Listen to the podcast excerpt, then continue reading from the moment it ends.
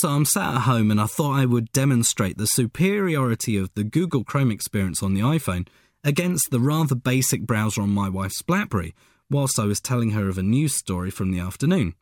Aloft, I held my browser, clicked on the microphone logo, made for lazy people who can't be bothered to type, and dictated Naked Man, Whitehall.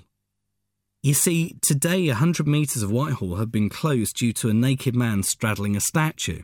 I have no idea why he was there, but he was there nevertheless.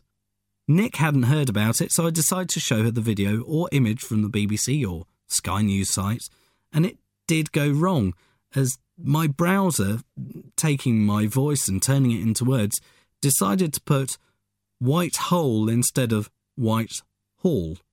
It didn't take long for images of a male rectum to appear on my phone. I will say at this point that I'm a dumbass, but I didn't think that Google wouldn't understand the word Whitehall I mean, it's so integrated with UK politics.